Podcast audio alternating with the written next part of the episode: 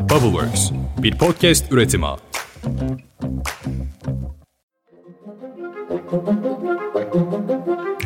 Selam. 5 dakikada dünya gündemine hoş geldiniz. Bugün 6 Aralık 2022. Ben Özlem Gürses. Haftanın ikinci gününden herkese kolay gelsin. Hadi başlayalım. Tam devrime seviniyorduk. İran'dan gelen açıklamalar kafamızı karıştırdı. İran'da ahlak polisinin lağvedildiği ile ilgili çelişen bilgiler paylaşılıyor. Rejim karşıtı protestocularsa direnmeye kararlı. Protestocular İran yönetiminin üzerindeki baskıyı artırmak için 3 günlük greve gidilmesi ve sonunda da büyük bir miting düzenlenmesi konusunda çağrı yaptı. Bu arada İran'ın başkenti Tahran'da bir alışveriş merkezine ait Luna Park zorunlu başörtüsü kuralına uyulmadığı gerekçesiyle mühürlendi. Tabnak haber ajansına göre Tahran'ın Tahran Pars bölgesinde bulunan Elmas Alışveriş Merkezi'nin bir bölümü bu kararla kapatılmış oldu. Dünya genelinde Covid-19 salgınının neden olduğu ekonomik sorunlara rağmen satışları sürekli artan bir şey var. Silah. Tam 7 yıldır zirvede silah satışları. Stockholm Uluslararası Barış Araştırmaları Enstitüsü'nün raporuna göre savunma sektöründeki en büyük 100 şirketin 2021'de silah ve askeri hizmet satışları bir önceki yıla göre yine artmış. %1,9 artışla toplam bütçe 592 milyar dolara ulaşmış. Savunma sektöründeki en büyük 100 şirket listesinde Aselsan 56. Türk Havacılık ve Uzay Sanayi ise 84. sırada yer alıyor. İki şirketin satışları toplamı %12 artmış ve 3 milyar 360 milyon dolara ulaşmış. 2018'den bu yana aynı listenin başındaki yani ilk 5'teki 5 firmanın tamamının Amerika Birleşik Devletleri merkezli olması dikkat çekiyor. Bu firmalar hangileriydi hatırlatalım. Lockheed Martin, Boeing, Northrop Grumman, Raytheon ve General Dynamics. Küresel savunma sektöründeki en büyük 100 şirket içindeki Amerikalı toplam 40 şirket 2021 yılında 299 milyar dolar silah satmış. Dünyadaki tüm satışların %51'i demek bu. Amerikan askerleri Suriye'nin kuzeydoğusundaki Kürt güçlerle ortak devriyelere yeniden başladı. Associated Press'in haberine göre Hasake vilayetindeki ABD üssünden 4 Amerikan ve bir Suriye demokratik güçlerine ait zırhlı aracın birlikte devriyeye çıkarak Irak sınırı yakınlarındaki bir diğer Amerikan üssüne doğru hareket ettiği görüntüleri var. Hani silahlar nerede diye merak ediyorsanız yukarıda konuştuk ya. Kürt güçlerin komutanı Mazlum Kobani, Amerikan öncülüğündeki koalisyonun IŞİD'le mücadele kapsamında yürüttüğü bu ortak devriyelere Türkiye'nin hava saldırıları nedeniyle ara verildiğini açıklamıştı. Amerikalı yetkililer yeniden başlayan devriyelerin IŞİD militanlarının tespiti için yapılmadığını, IŞİD'li esirlerin tutulduğu hapishaneler ve onlarla bağlantılı ailelerin tutulduğu kampların etrafıyla sınırlı olduğunu duyuruyor. Avrupa Birliği ülkeleri enerji kriziyle uğraşıyor ama Rus ambargosundan da vazgeçmiyor.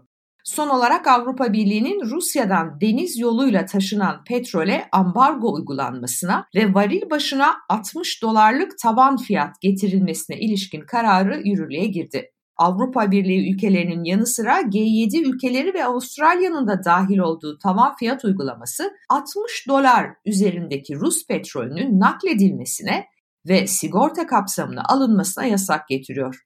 Putin ise Avrupa Birliği'nin dayattığı bu koşulları zaten kabul etmiyor. Dünyanın ikinci büyük ham petrol ihracatçısı olarak Rusya piyasa fiyatından yeni alıcılar bulabileceğini düşünüyor. Haksız da sayılmaz. Buldu bile. Uzmanlar bu gelişmeler ışığında petrolün yeniden 100 dolar üzerine çıkabileceğini tahmin ediyor.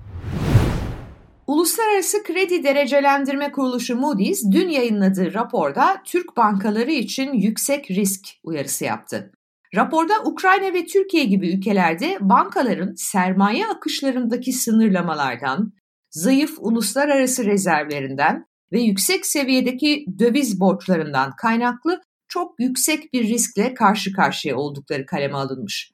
Moody's raporunda dolar cinsinden yüksek mevduatlar nedeniyle risk altındaki diğer ülkeler olarak Belarus, El Salvador, Kırgızistan, Nijerya ve Tacikistan sıralanıyor. 39 gelişmekte olan ülkenin bankacılık sistemlerinde döviz mevduatlarının toplam mevduata oranları %10 ve üzerindeymiş. Rapor bunu da vurguluyor.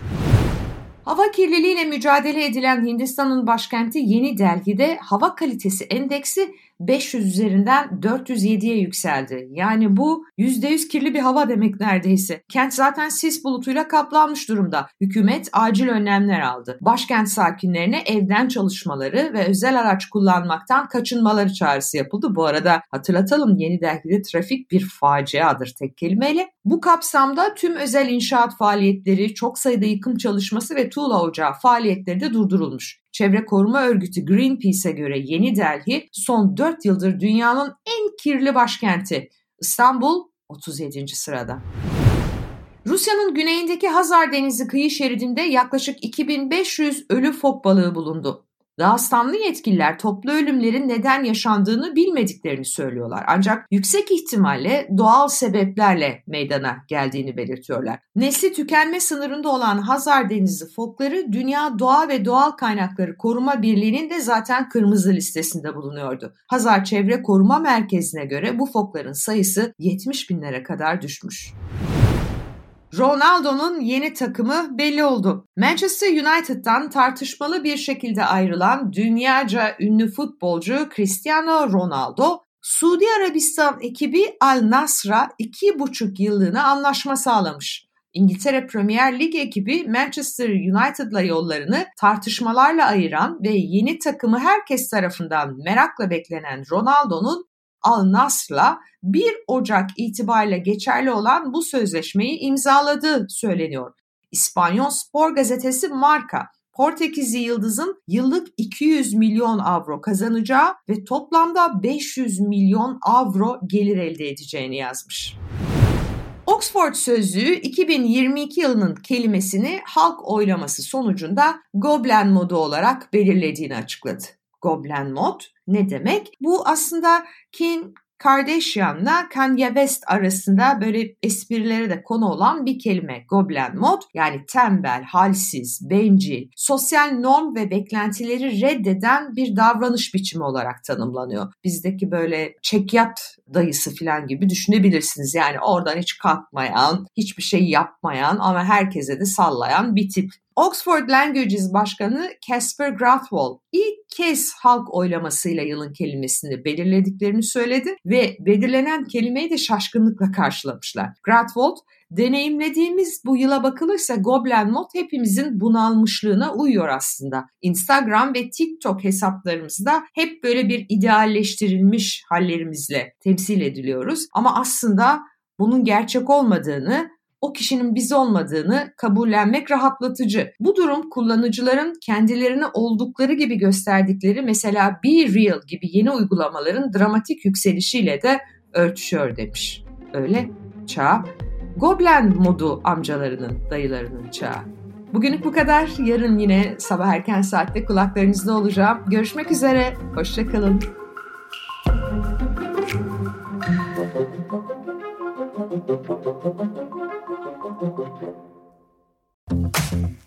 Bubbleworks bir podcast üretimi.